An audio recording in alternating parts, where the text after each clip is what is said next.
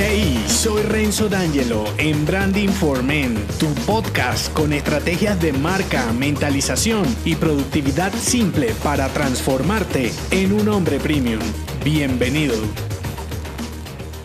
La interacción es donde respondes al llamado de tu cliente como hombre de negocios. Los pequeños detalles serán tu gran distintivo y dependiendo de la vivencia serás o no el elegido. Estás escuchando la saga Branding Experiencial 5 Rounds para un Businessman. Una interacción controlada por ti y no por el azar te pondrá en ventaja para marcar la diferencia en cada detalle. Comenzaste con la fricción en el episodio anterior en donde hiciste todo por ganar la atención de tu cliente objetivo. Ahora el llamado será para congeniar. Tu posible cliente te ha contactado. En esta etapa, el que hayas usado marketing para atraer a la persona adecuada jugará el papel fundamental porque en la prospección y posterior definición de tu nicho específico está el meollo del asunto y parte de la eficacia de tu proceso comercial. Para mí, una relación comercial funciona muy similar a una de amistad. En una relación inicial de amigos hay cosas en común y complementarias con una paciencia y tolerancia limitada. Asimismo, será el matching con tu cliente. Este se identificará contigo en lo que tengan en común, le parecerá chévere el complemento cuando es superior y siempre tendrá medida su confianza y tolerancia inicial. ¿Lo ves? En esta interacción cuida cada punto de contacto dependiendo de las variables involucradas, la conexión a internet, el canal de comunicación, locación si es offline, web, solo por recordarte algunas. En este pequeño recorrido experiencial, tu cliente estará expuesto a toda la expresión de tu marca personal y comercial si es tu caso. Y como toda relación que inicia, cualquier detalle podrá cambiar su percepción de tu entregable. En mi caso, por ejemplo, en el proceso previo a la interacción, prefiero la comunicación asíncrona. La persona me contacta por medio de mi web. Posterior a ese contacto, en 24 o 48 horas coordino una videollamada. Durante la interacción, prefiero la comunicación síncrona, es decir, en tiempo real, con video más voz.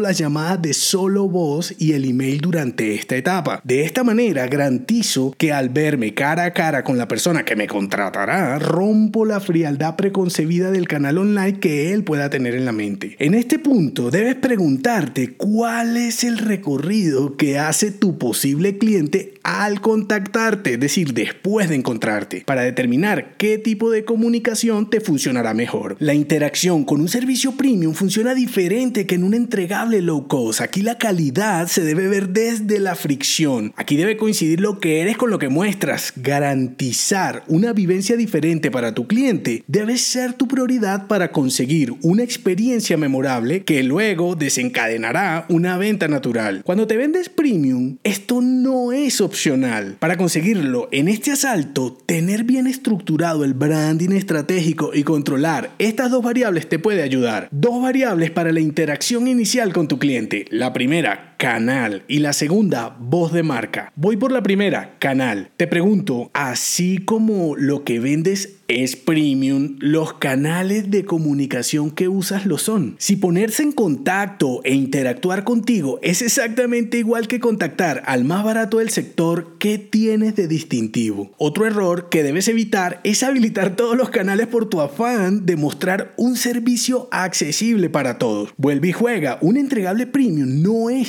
tampoco, debes tener 10 canales para mostrar que estás en la jugada y sabes cómo comunicarte. En vez de tener tantos canales, en donde controlar la experiencia de tu cliente será prácticamente imposible, es mejor que tengas dos bien estructurados y controlados para brindar una vivencia única. Cada marca es diferente, al igual que cada herramienta y objetivo. Define, de acuerdo con tu meta, los canales en donde será más fácil mostrar tu distintivo. Algo así puede ilustrarte lo que te hablo. Por ejemplo, dos canales principales de interacción y dos secundarios. En los dos primarios estaría el form de tu web, el formulario de contacto de tu web y un chat en vivo. Y en los secundarios, la mensajería de LinkedIn, por ejemplo, si usas esa red social y tu newsletter o tu lista de correos, las personas que están en tu lista de correos. Son solo un ejemplo, lo importante es que uses únicamente lo que vaya con tu marca intencional y con lo que puedas sobresalir. En el ejemplo, el chat en vivo es el único canal en tiempo real. Los demás son asíncronos. Ten cuidado con los canales en tiempo real, son un arma de doble filo. Pueden mostrarte como un hombre rápido a un costo muy alto en tiempo y dinero. Los canales síncronos están plagados de spam, personas contactando para venderte cosas, enviarte currículos, ofertas, mensajes indeseados que terminan consumiéndote horas valiosas. Yo prácticamente no los uso, aunque hay negocios en donde funcionan muy bien siempre que no sea una venta en frío, no coincide con un servicio de alto nivel. No es lo igual que un contacto en frío, tienes que ver la diferencia. Todo dependerá de tu caso particular. Segunda variable, voz de marca. La voz de marca incluye ADN, expresión, identidad, copywriting, solo por nombrarte algunas que aunque puedas pensar que es complejo, al final, si estás trabajando en la experiencia que haces vivir a tu cliente, es porque ya tienes todo lo demás controlado, no puedes llegar aquí sin nada. En la voz de marca, refiriéndome expresamente a la interacción, a este round como tal, lo más importante son la seguridad y coherencia que tengas. La uniformidad en estos casos no será tan aburrida si es un poco consistente, algo que generará confianza en tu cliente. Recuerda que la experiencia debe ser agradable para ti y para tu cliente, no para uno de los dos. Si te vuelcas solo a tu cliente, probablemente para ti dicha actuación no será agradable y menos sostenible. Por ejemplo, si me escuchas en este podcast, si me escuchas hablarte en este podcast y luego hablas conmigo por FaceTime, te darás cuenta de que uso prácticamente las mismas palabras. No porque sea algo premeditado y falso, sino porque soy yo el que te habla, así de simple. ¿Soy el mejor? Por supuesto que no. Pero si aquí usara un lenguaje pomposo y formal, luego cuando hables conmigo por un canal en tiempo real, te decepcionarías. Y de nada servirían la fricción e interacción en tu experiencia, ¿me hago entender? Recuerda esta frase, lo que quita la informalidad le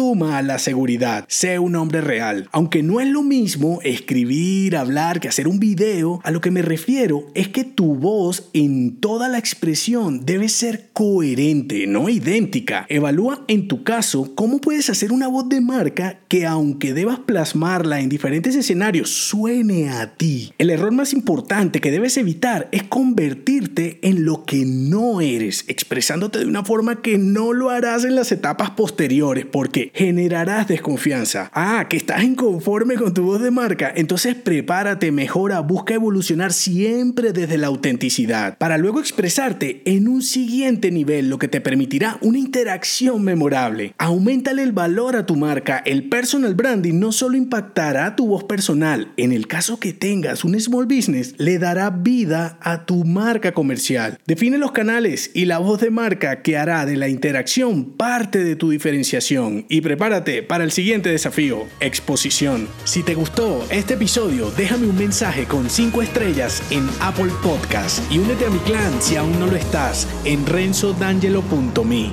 Hasta la próxima.